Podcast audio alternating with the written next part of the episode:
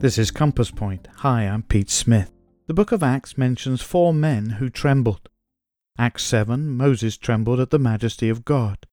In Acts 9, Saul trembled at the glory of the risen Christ. In Acts 16, the Philippian jailer trembled at the fear of death. Finally, note what it says about Felix in Acts 24:25.